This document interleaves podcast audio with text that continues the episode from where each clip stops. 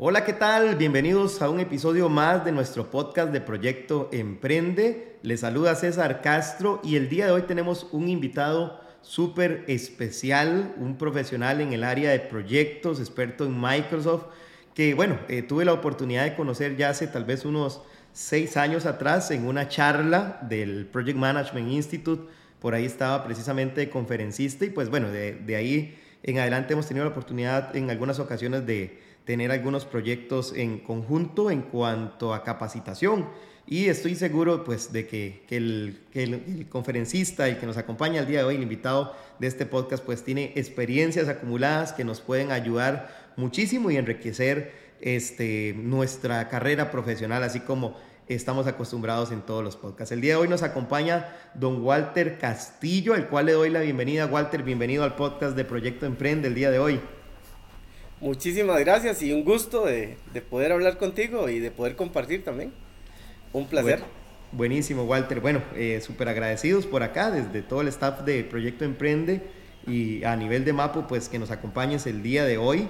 Y Walter, nos conocimos creo que en su momento en un ADCOM, un Congreso Centroamericano de Administración de Proyectos, en el cual estabas por ahí compartiendo acerca de herramientas para la gestión de proyectos.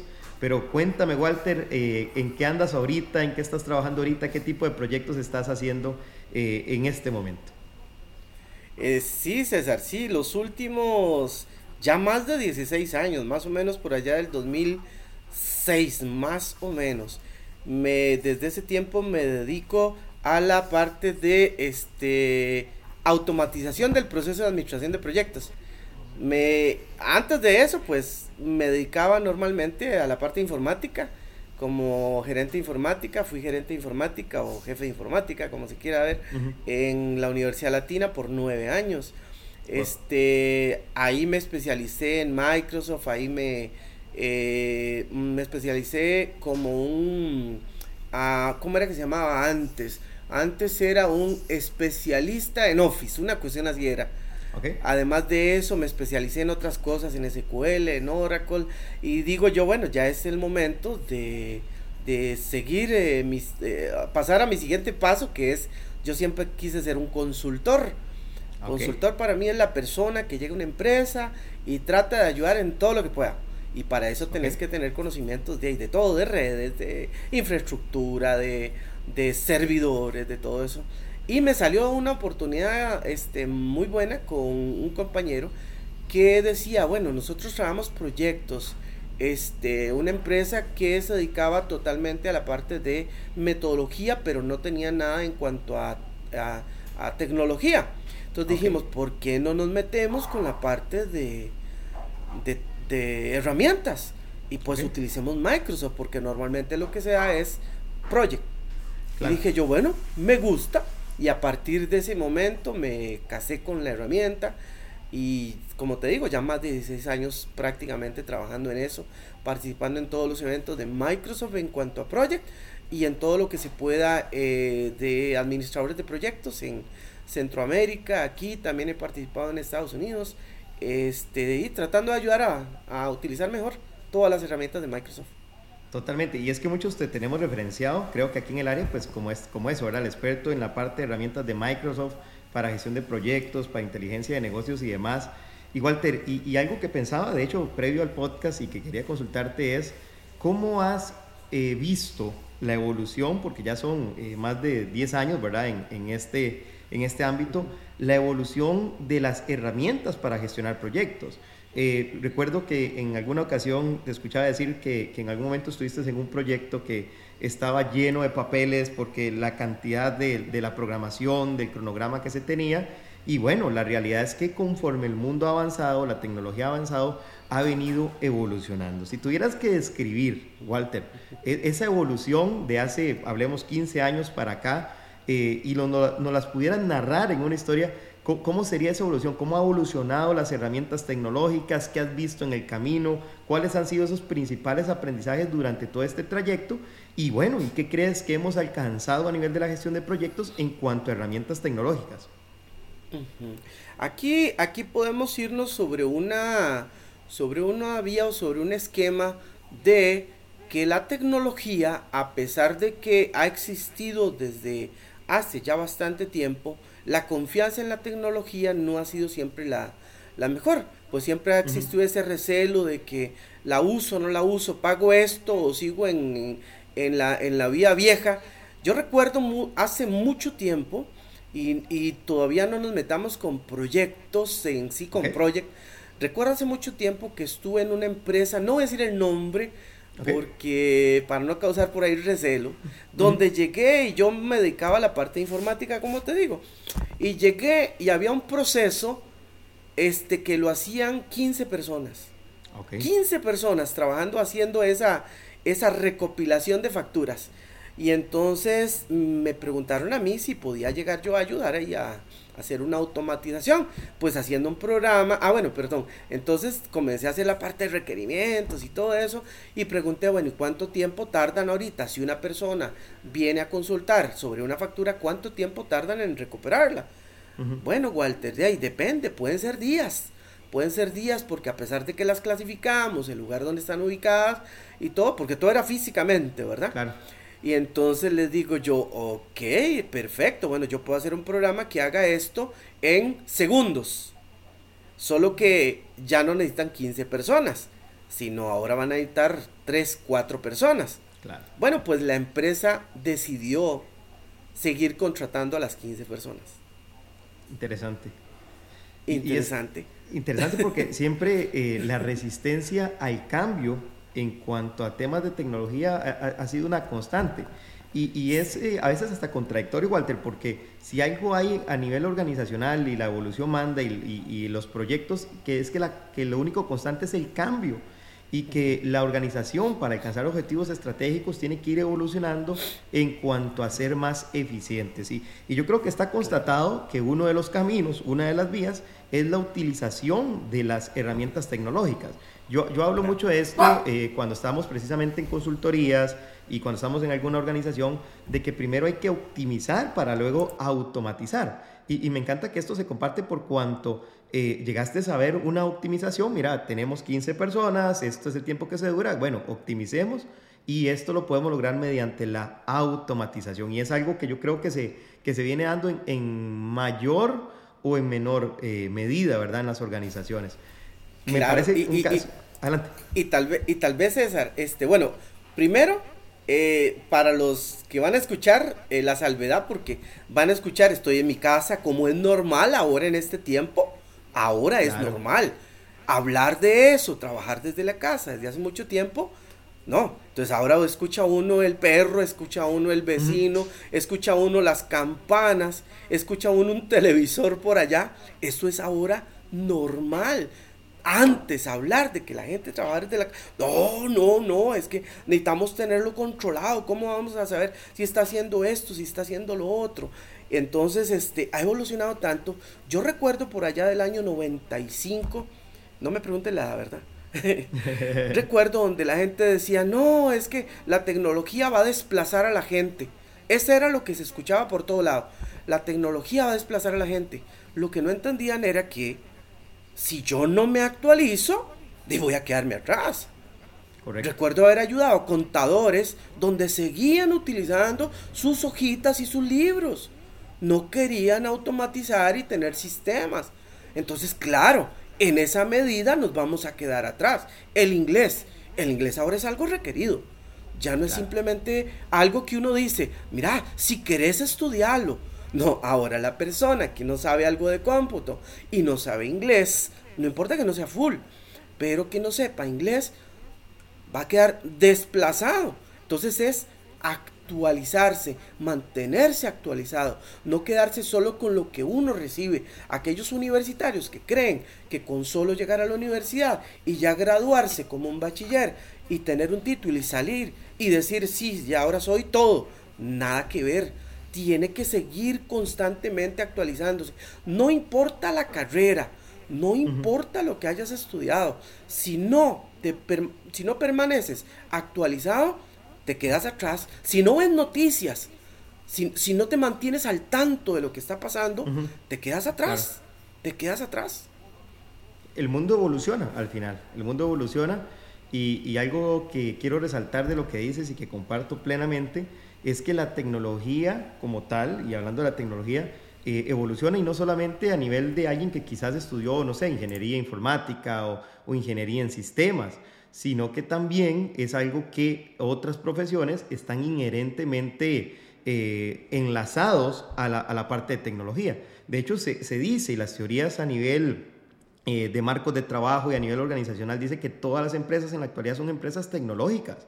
¿Por qué? Porque requieren de sistemas interconectados, y siempre se requiere ese IQ de tecnología, ¿verdad? De saber utilizar un sistema, de tener conocimientos generales a nivel de tecnología y demás. Entonces, independientemente de que seamos, toquemos algunas profesiones, que seamos nutricionistas, que seamos abogados, de que seamos contadores, de que seamos cualquier profesión, simplemente estaba tocando algunas, necesitamos conocer de herramientas tecnológicas. ¿Para qué?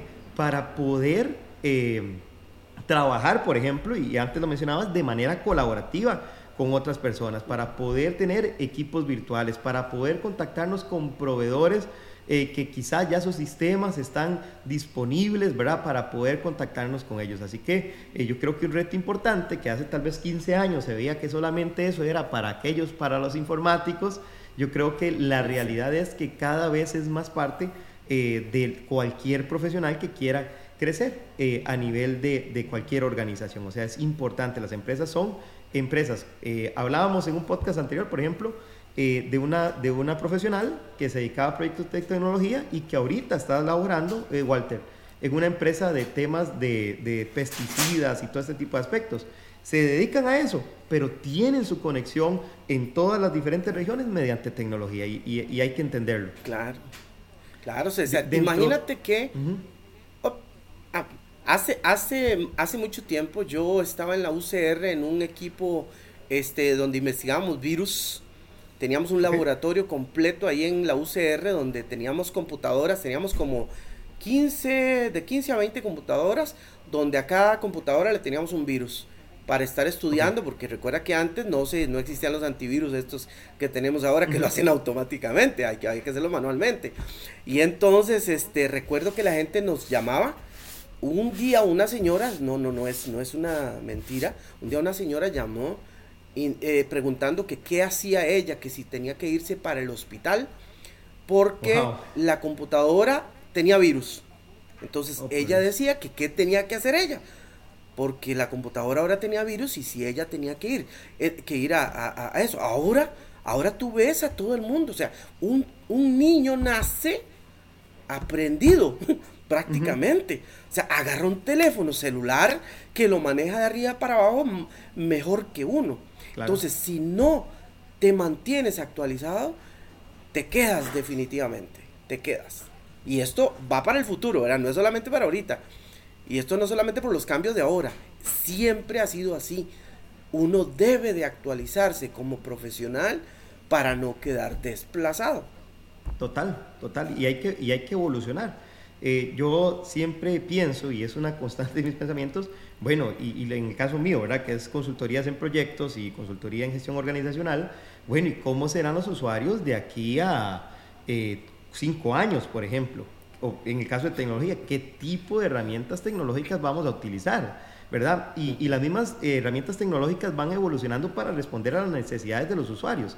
Porque yo recuerdo un proyecto, hace algunos años, más de una década, hablemos tal vez, y no respondían, por ejemplo, a tener herramientas compartidas, por ejemplo, chats compartidos, pool de recursos. Simplemente era su project en sitio, en el mejor de los casos, porque estoy hablando de tecnología, pero antes de eso sabemos que casi que había que llevarlo en un Excel y había que llevarlo en papel, impreso.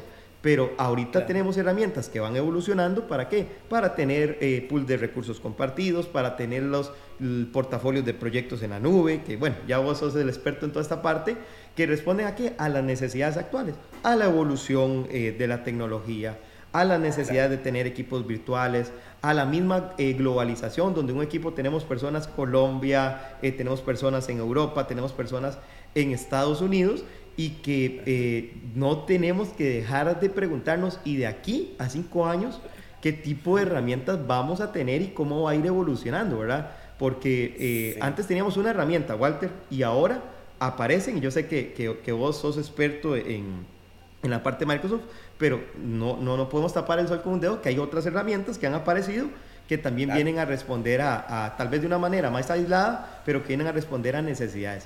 Dentro de este panorama, esta evolución de la tecnología, Walter, yo creo que vos tenés experiencia desde el papel hasta lo que estamos viviendo al día de hoy. ¿Cómo podrías percibir ese cambio, verdad? ¿Cómo esa evolución se ha dado desde la perspectiva de tecnología y cómo ha ido cambiando? Sí, mira, esa resistencia siempre la vas a tener de una u de otra persona. Es más, muchas veces la misma resistencia viene desde las altas gerencias, del pensar si realmente esta herramienta nos va a solucionar. A pesar de que vean dashboards en computadoras, ¿verdad? En pantallas, vean en una pantalla qué está pasando, muchas veces dicen, ¿podremos llegar a eso? ¿Por qué? Porque no confían en la gente que está abajo, que son los que realmente hacen el trabajo, ¿verdad? Los que realmente trabajan para hacer la producción, y a ellos, ahí es donde hay que comenzar más bien.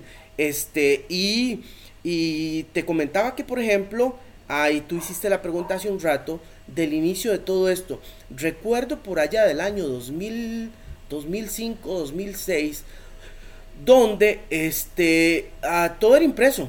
Todo era impreso. Recuerdo llegar a un proyecto, y lo puedo nombrar, Toro Amarillo, en aquel tiempo, donde tenían una sala donde el cronograma del proyecto estaba pegado en toda la pared. Y así era como daban seguimiento. Toro Amarillo, tal vez para los que nos escuchan fuera de Costa Rica, Toro Amarillo es un proyecto, ¿verdad? De una represa. Hidroeléctrico. Sí, hidroeléctrico muy grande aquí en Costa Rica, del Instituto Costarricense de Electricidad. O sea, es un proyecto de una alta envergadura, y nos cuenta Walter, bueno, ¿cómo era eso, Walter? ¿Cómo estaba? ¿Dónde estaba esos papeles? ¿Cómo se hacía para revisarlos? Bueno, como te decía, toda la pared, en lugar de pintura, tenía papel. Oh, por Dios. Y era el cronograma. Y entonces se le daba seguimiento a todo el proyecto por medio de esas hojitas impresas que salían de un project, porque antes el project no daba resultados. Antes el project no tenía reportería como las versiones que tenemos ahora. Claro. En aquel tiempo existía la versión 2003. No existía un Project Server como tal. Estaba apenas comenzando a evolucionar. Existía un Project Server y un Project Portfolio, por aparte, los dos totalmente separados. Y como te decía, pues era la forma. ¿Cómo va el proyecto? Y vamos ahí. Sí, mira, vamos por acá. Y luego, cuando comenzamos a evolucionar y un Project Server y un Project Portfolio comenzaron a surgir, y ya comenzamos a aquello que hacíamos así, ahora lo podemos centralizar recursos, como tú dices. Entonces ahora yo puedo ver a César, no solamente César que está haciendo en un proyecto, sino que está haciendo César en todos los proyectos. Claro. Y algo que uno encuentra mucho en todos los lados es el control. Mira, entonces dice César, la pucha, ahora me van a tener totalmente controlado, ¿verdad? O sea, el propósito al final es tener controlados los proyectos. Claro, si ahí se evidencia que tú no estás haciendo nada, y perdón, es la realidad. Pero claro, si antes no se veía porque tú decías, no, es que estoy ocupado, pero ya cuando llegamos a un lugar donde todo es evidencia, de ahí ya no hay que quitarse, ¿verdad? Ya no se puede uno quitar. Recuerdo llegar por allá del año, que fue estar hablando así como de años, ¿verdad? Suena muy viejo. De hace más o menos unos 10 años, tal vez, sí, experiencia. Banco General en Panamá. Okay. Estábamos trabajando un sábado en la madrugada, en la mañana. Estábamos con la gerente de proyectos en la sala de la junta directiva. Llegó el gerente general, llegó en pantaloneta porque andaba jugando tenis. se fue a dar una vuelta y se queda viendo ahí donde estábamos nosotros y dice, y entonces la muchacha nos presenta a nosotros, y entonces dice, es que ellos están trabajando en la implementación del Project Server, y yo estaba haciendo un dashboard feo en Excel. bien feo, en algún momento te lo puedo enseñar, bien feo en Excel, pero era lo que se tenía, ¿no? Claro. Era lo que se tenía. Y entonces, donde aparecía en aquel tiempo, un rojo para los proyectos que estaban atrasados, un amarillo, un verde, semáforos, ¿verdad? Indicadores, lindísimos indicadores. Pero feos en aquel tiempo y un dolor de cabeza para hacerlos, ¿verdad? Porque ahora tenemos Power BI. Bueno, y entonces ya ve el Excel y dice, ah, qué bueno, ¿y qué es lo que están haciendo ahorita? Bueno, entonces le explico yo, bueno, esto es lo que estamos haciendo, es un dashboard donde usted va a poder ver en línea lo que está pasando ya, no lo que pasó hace una semana, porque antes usted tenía que esperarse una semana para ver qué estaba pasando. Claro. Las decisiones son en el momento. Yo tengo que saber como empresa qué estoy haciendo ya por un préstamo, por ver cómo voy, por tomar decisiones. Entonces le presentamos ese dashboard, ¿verdad? Y dice, ay, qué interesante. Dice, y ahí dice en lo rojo que hay 10 proyectos atrasados. ¿Puedo ver esos 10 proyectos atrasados? Y yo, claro, nada más le da clic aquí en el más y aparece la listita de los proyectos. En ese momento, no te miento, en ese momento agarró el teléfono un sábado y comenzó a llamar a esos 10 project managers, administradores de proyectos, diciéndoles, vean, ya tenemos visibilidad de lo que está pasando, necesito que a partir de le voy a dar una semana para actualizar todo esto. Entonces, dentro de una semana, yo voy a volver a revisar para ver qué está pasando. Pero entonces era algo que no existía, como no existía una visibilización de lo que estaba pasando en línea, sino que siempre era atrasado. Y no sé si recuerdas, en el project uno como project manager podía engañar la línea base para decir, siempre estoy bien, siempre estoy bien, siempre estoy bien, ¿verdad? Perdón, los project managers me van a disculpar, pero es la verdad, o sea, lo que llama uno, y que es parte de las malas prácticas, hacer make-up de las líneas bases, que es una de las cosas que uno normalmente dice, un make-up provoca algo, ¿sabes? Y yo siempre lo comparto así, los datos están para toma de decisiones, y cuando los datos están desactualizados, o los datos están incorrectos, o están maquillados, nos genera algo que es la incapacidad de tomar decisiones correctas. Y eso que dices, recuerdo que fue una problemática durante mucho tiempo. El proyecto siempre estaba bien hasta que se llegaba al final y parecía que todo estaba mal. No sé si recuerdas, esas experiencias eran increíbles. Entonces, los make-up. Y eso, ¿verdad?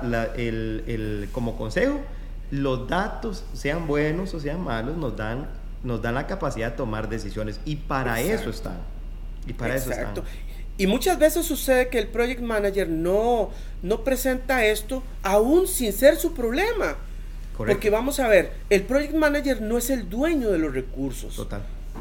Entonces, si César es el dueño del recurso que se llama Walter Castillo, y resulta que César, me dice Walter Castillo, mira, Walter, es que yo no puedo trabajar en tu proyecto, resulta que César, mi jefe, me dijo que yo tenía que dedicarme a algo de operaciones, a soporte o algo, y entonces me atrasé una semana, pero Walter, es que no puedo. Entonces, ¿qué debería ser lo correcto? Lo correcto debería ser que entonces yo hable con César, o César me diga, mira, Walter, disculpa, no podemos tenerlo, necesitamos tener el recurso en otras cosas, y eso no es un problema.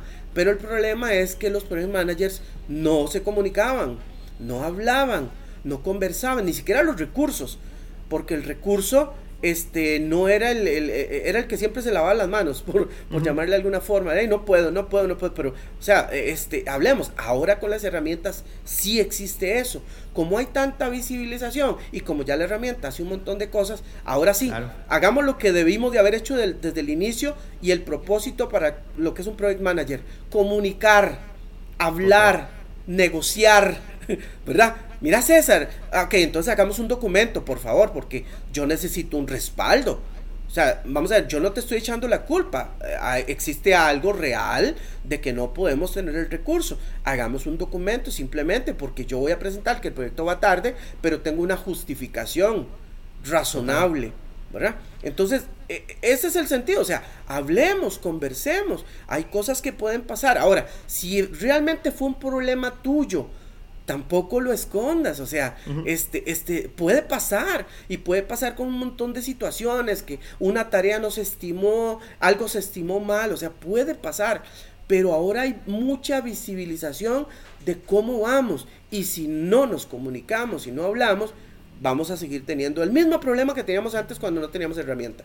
Total, yo siempre digo esto, y con respecto a los directores de proyectos, porque se nos da como un sentido que yo identifiqué ya hace algún tiempo y que siempre trato de compartirlo con los diferentes estudiantes, que el director de proyectos comienza a sentirse como si fuese el papá del proyecto, y ese sentido como paternal hace que nosotros, si el chiquito, el bebé, el hijo, la hija tiene algo, uno intenta, mira, no fue él, no, él está bien, no tiene ninguna enfermedad, y debemos de recordar que somos los responsables de que se cumplan los objetivos, no de ocultar lo que realmente está pasando.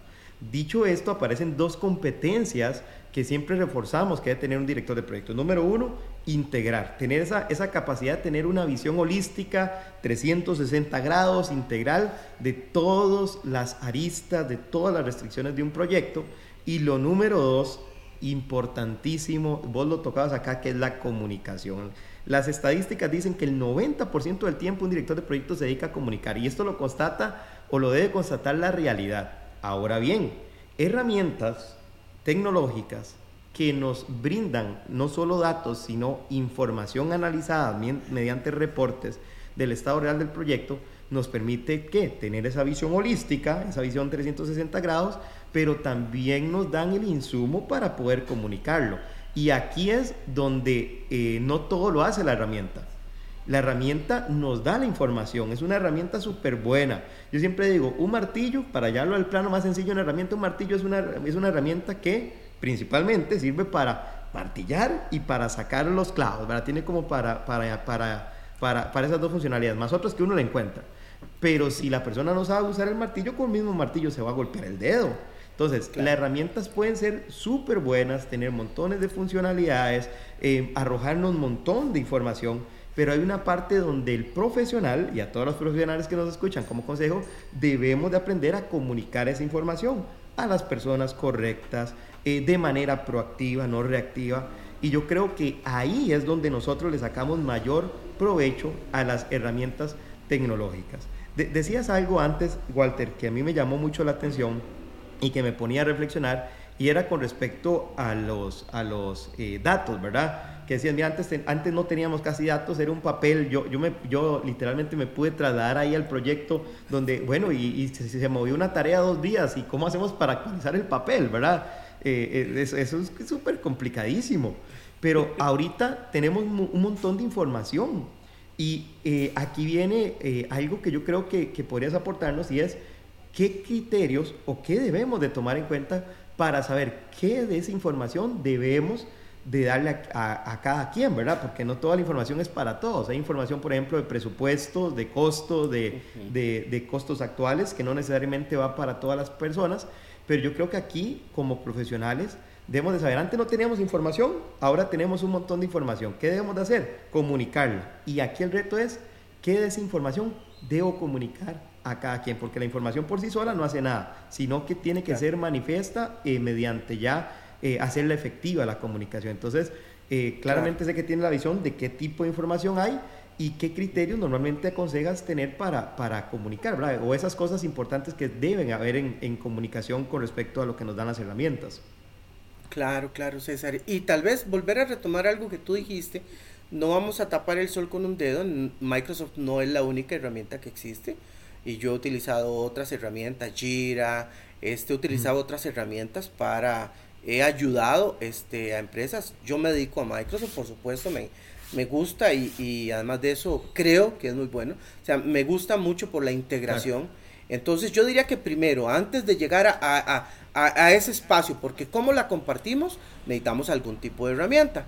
Entonces, claro, para buscar el tipo de herramienta es, busquen un tipo de herramienta, y vamos a ver, no lo voy a cerrar a Microsoft, busquen un tipo de herramienta que les dé los resultados que ustedes desean, hasta dónde quieren llegar. Y en eso que tú dices entonces, ahora, existe algo que llamamos permisología, permisos. Muchas herramientas tienen algo que se llama seguridad, donde tú puedes tenerle seguridad a la data. Entonces tú puedes decir, bueno, este tipo de información únicamente se lo voy a dar a tal perfil de usuarios, y este otro tipo de información se lo voy a dar a tal perfil de usuarios. Entonces, aquí es muy importante el decidir dentro de la empresa, dentro de la información que tenemos, qué vamos a dar. Entonces, eres una empresa de consultoría. Eres una empresa de consultoría y tienes un costo y tienes un precio. El precio no quieres que lo vea al final el cliente, porque entonces va a ver, vamos a ver, si ve los dos, si ve tu costo y se ve el precio, va a ver, no, este chaval está ganándose aquí un 150%. Claro, entonces es algo que normalmente no vas a querer que el cliente vea, ¿no? Vas a darle el precio final, pero si no tienes un buen manejo de eso, igualmente, sí, claro, lo tiré el 150% por al aire, ¿verdad? Por favor, ¿verdad? No me echen culpa, solo estoy tirando números. Y entonces, resulta que si no tienes el control de qué vas a mostrar, tanto a lo interno, porque a lo interno pueden decir, lo que puede pasar también cuando los recursos ven cuánto ganan, ¿verdad? Entonces yo puedo ver, mira, César entró a trabajar hace una semana y gana más que yo. ¿Cómo es eso? Entonces, cierta información tiene que manejarse de una forma discrecional y para eso existen los permisos. Total. Entonces, ¿qué tipo de información quieres que los usuarios finales vean? Tus recursos, ¿qué tipo de información quieres que vean? ¿Qué tipo de información quieres que sea trasladada a financiero? Y aquí entonces hablemos de integración. ¿Quieres que esa información se pase manualmente o quieres un sistema ya integrado donde cuando yo hago mi project, todo lo que es de facturación está ya en un sistema de facturación? ¿Cómo se traslada esa información a tu project para poder reflejar lo que ya gastaste contra lo que facturaste? Las horas que ya consumiste contra las horas que estás facturando. Y hablemos de empresas de consultoría, o hablemos de empresas que lo que compran son materiales. Entonces necesitas la plata, entonces necesitas tener una integración con un sistema de finanzas, necesitas tener comunicación con un sistema de recursos humanos, donde puedas traer y saber qué está haciendo la gente y cada vez que alguien ingresa. Entonces necesitas segregar muy bien esa información dentro de la empresa para no causar susceptibilidades al mismo lado interno, o por ejemplo cuando te solicita un cliente el tener acceso a esa información, ¿qué tipo de información le vas a compartir a él? Entonces sí, claro, eso es algo que siempre es una parte de la toma de decisiones cuando se están haciendo los requerimientos sobre qué se va a ver y quién lo va a ver. Una vez que hemos capturado toda la información, ahora sí, digamos, ¿quién va a ver qué? Pero entonces eso va a depender mucho del tipo del usuario. Normalmente manejamos en la parte de proyectos 3, los ejecutivos, los administradores de proyectos y, 4 mejor dicho, y los recursos. Y además de eso, por encima están los administradores de toda la información, claro, que esos por supuesto siempre tienen acceso a todo. De a partir o separado ya de todo eso, viene la parte de financiero, qué información vamos a mandar a finanzas acerca de los proyectos, la vamos a hacer manual, la vamos a generar un Excel porque no tenemos una conexión, qué información les necesitamos mandar, cómo vamos a conectar esa información con la parte de finanzas, si tenemos un ID del proyecto, si tenemos un código de empleado, para mandar entonces cuántas horas ese empleado ha trabajado y poder registrar eso dentro de un sistema de planillas, por ejemplo, para poder pagarle al empleado, poder llevar ese control de las horas que está trabajando. Entonces, es demasiado importante tener un sistema que tenga alguna integración. Vuelvo, no importa el que sea, siempre y cuando tengas eso y no tengas que estar haciendo todo manualmente, porque si no vas a volver atrás. Uh-huh. Si cada semana tienes que estar haciendo, tienes algo muy lindo que lleva todo y lleva tu proyecto, uh-huh, y hasta un límite, pero si después de eso tienes que hacer todo un proceso manual, donde vas a tener que generar unos Exceles y consolidarlos y no sé cuánto, uh-huh, para después mandar eso a financiero, y financiero tiene eso 2-3 días después, y luego tiene recursos humanos y tiene eso 2-3 días después. Estamos igual, estamos muy parecidos a lo que estábamos antes, estamos retrocediendo, porque el asunto es aquí tomar decisiones, y luego tienen que ser sistemas muy buenos, porque ¿qué pasa si llega el día de pago de empleados y no has podido llenar esos datos? Y sí, te vas a atrasar en el pago a los empleados, o te vas a atrasar en hacer las facturas a los clientes, porque tú necesitas facturar hoy, pero resulta que no tienen los datos. Entonces es muy importante el tomar decisión de qué herramientas vas a tener y que esas herramientas te van a proporcionar.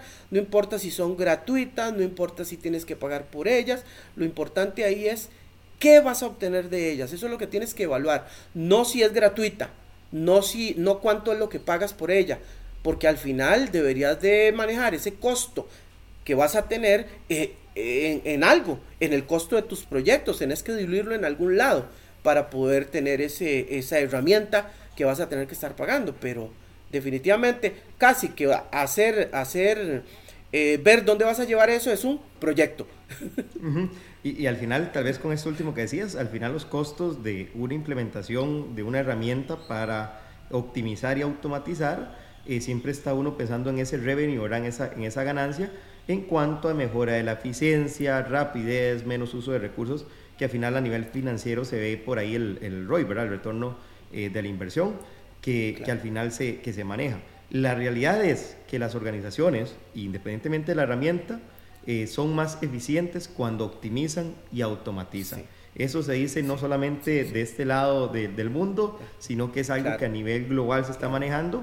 Y bueno, por otro lado también hay que decirlo, Walter, no podemos dejar de lado que Microsoft es una de las compañías, y en cuanto a su conjunto de plataformas, que tiene una de las mejores integraciones, y vale decir que yo no estoy promocionando ninguna, hablamos de diferentes, sí, pero me parece que Microsoft sí tiene un conjunto de herramientas y plataformas que permiten esa integración, como hay otras herramientas que también se manejan, pero Microsoft por su experiencia, por sus años de desarrollo, por su mismo plataforma y core que ha venido desarrollando, pues permite esa integración. Y pues precisamente estamos a nivel de consultoría en varias organizaciones que utilizan plataformas Microsoft, donde pues la unificación, por ejemplo, de Project Server, Project Online, reporteo, por ejemplo, con Power BI, ya reporteo más específico, permiten realmente tener datos. Y hablando de datos, me encantó algo que dijiste, que es la comunicación discrecional,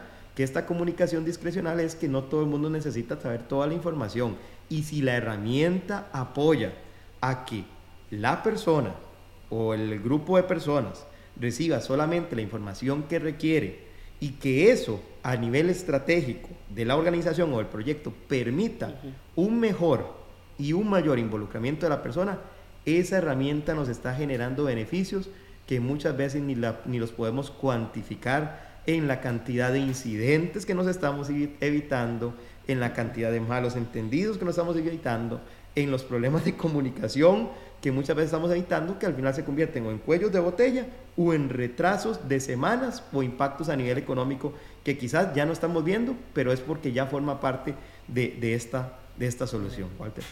Y César, y yéndonos a toda esa inversión, César, yo que todos los días estoy trabajando con empresas donde llego y me dicen, es que ya nosotros tenemos gente que sabe utilizar Project, por ejemplo, llega uno y empíricamente y comienza a ver todas las deficiencias que tenían al crear sus cronogramas y los problemas que tenían, y además de eso habla uno con ellos, y vamos a ver, yo no soy PMP, pero tengo más de 16 años de trabajar en esto, y ya he llevado cursos de costos, he llevado cursos de prácticamente todo, y uno entiende, y llega uno a hacer preguntas sobre qué es un entregable, sobre qué es un milestone o un hito, y la gente no sabe ni para qué se utilizan. Entonces, por favor, a los que nos están oyendo, o sea, inviertan en sus empleados, inviertan en herramientas, y se van a dar cuenta en el futuro próximo la eficiencia, todo lo que les va a mejorar eso.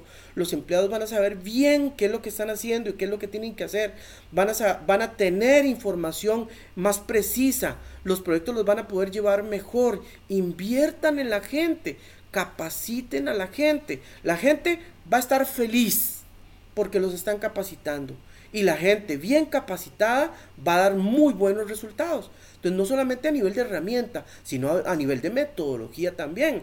Inviertan en la gente es el mejor activo de la empresa. Si la gente no está bien, no, lo que van a obtener al final no es algo productivo, no es algo bueno, se van a atrasar, siempre van a haber pretextos, uno de los pretextos va a ser, es que yo no sé cómo hacerlo realmente, y nunca me pagaste un curso para saber cómo era que se llevaba un proyecto realmente, y yo lo llevo empíricamente a como he leído, a como leí por ahí, ¿verdad?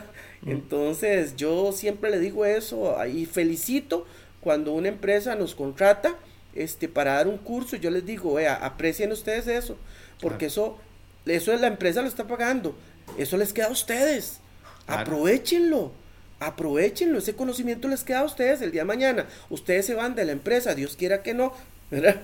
Pero ustedes se van de la empresa y ese conocimiento es de ustedes. Si ustedes aprovechan esto como tiene que ser, es su profesionalismo, son ustedes los que se ven más beneficiados. Entonces aprovechenlo, pónganlo en práctica, utilícenlo, porque si no, entonces estamos mal. Y yo creo que ahí podemos sacar el consejo: a nivel organizacional, inviertan en su gente, y a nivel del profesional, aproveche las oportunidades de capacitación, que es crecimiento y un mejor entendimiento de todo. Decías al inicio, ¿verdad?, de conocer de todo. Yo creo que es ese conocimiento que se escucha mucho actualmente a nivel profesional, que generalista, especialista. En la realidad es que en las organizaciones nos toca aprender de todo, y hay que tener ese conocimiento general del negocio, de las diferentes áreas. Quizás no somos expertos, especialistas en todo, pero sí tenemos el conocimiento, y pues hay que aprovechar cada capacitación que nosotros tenemos. Me llevo esto de este podcast, me encanta. La realidad es que la tecnología ha venido evolucionando, creo que la tecnología seguirá evolucionando. Importante hablar de que la tecnología no convive por sí sola dentro de una organización, sino que hay personas, que es la cultura. Al final, personas, hablamos de cultura. Hay procesos, y al final están esos productos o sistemas, que es la parte tecnológica, que van evolucionando. Pero como tal, ¿verdad?, la tecnología va a coincidir con procesos, va a convivir con procesos que la tecnología responde, y la cultura es un punto importante que a nivel organizacional debemos de tomar en cuenta. Walter, para ir aterrizando nuestro podcast, quería preguntarte, como estamos acostumbrados acá a cerrar este podcast, si nos puedes compartir ya sea una frase que te haya marcado en el último tiempo, o algún libro que hayas estado leyendo que podamos compartir con los que nos escuchan en el podcast, que puedas recomendar. Entonces siempre nos gusta que el invitado nos deje una recomendación, ya sea de una frase o de un libro, y pues agradecerte más bien por estar acá, ¿okay? Gracias a ti, y definitivamente hay una frase que yo siempre utilizo, y siempre estoy en capacitaciones y en reuniones y la utilizo: hagan lo que les gusta, hagan lo que les gusta. No hay nada más lindo que levantarse un día en la mañana y decir, voy a trabajar en algo que me gusta. Escuchar a una gente que diga, ay, qué pereza, es lunes, ay, toca trabajar, uy, mira, ay, qué tendría que hacer hoy, qué aburrido. No, hagan lo que les gusta, definitivamente. Levántense y hagan lo que les gusta. Si definitivamente están en algo que no es algo en lo que ustedes disfrutan, mejor busquen a ver realmente qué les gusta, porque no van a hacer las cosas bien, van a hacer las cosas a medias, van a hacer apenas lo que se les pide, no van a ir más allá, no van a querer nunca ir más allá, nunca van a querer dar un extra, y no porque se los paguen, no es porque se los paguen. Yo soy una persona 24/7 y no me pagan 7 días a la semana, sino porque a mí me gusta lo que yo hago, me gusta. Entonces hagan lo que les gusta, trabajen en lo que realmente les gusta, y para saber si realmente les gusta, si realmente es lo que a ustedes les gusta, se van a dar cuenta, porque cada día están pidiendo más, cada vez están viendo a ver cómo investigar, cómo hacer más cosas, cómo hacer, cada vez que alguien les pregunte sobre lo que ustedes tienen, ven a la persona apasionada, ¿verdad? Ven a la persona respondiendo apasionadamente, como que eso lo viviese o fuese parte desde que nació, una cuestión así. Entonces, hagan lo que les gusta. Esa es mi frase. Me encanta. Recuerdo por ahí, tal vez asociado a eso, cuando uno hace lo que le gusta, nunca tendrá que trabajar. Creo que es por ahí parafraseada la frase, pero me encanta. Y bueno, nos dejas esa inspiración para el final, Walter. Y no, agradecerte pues, una vez más, por estar el día de hoy con nosotros. Esperamos que sea el primero de varias ocasiones en que podamos compartir sobre diferentes tópicos en este podcast de Proyecto Emprende. Y a todos los que nos acompañaron hasta el final de este podcast, pues agradecerles, les pedimos que se suscriban, y bueno, esperando que este podcast del día de hoy les apoye en su desarrollo profesional. Muchas gracias y nos vemos en un próximo episodio.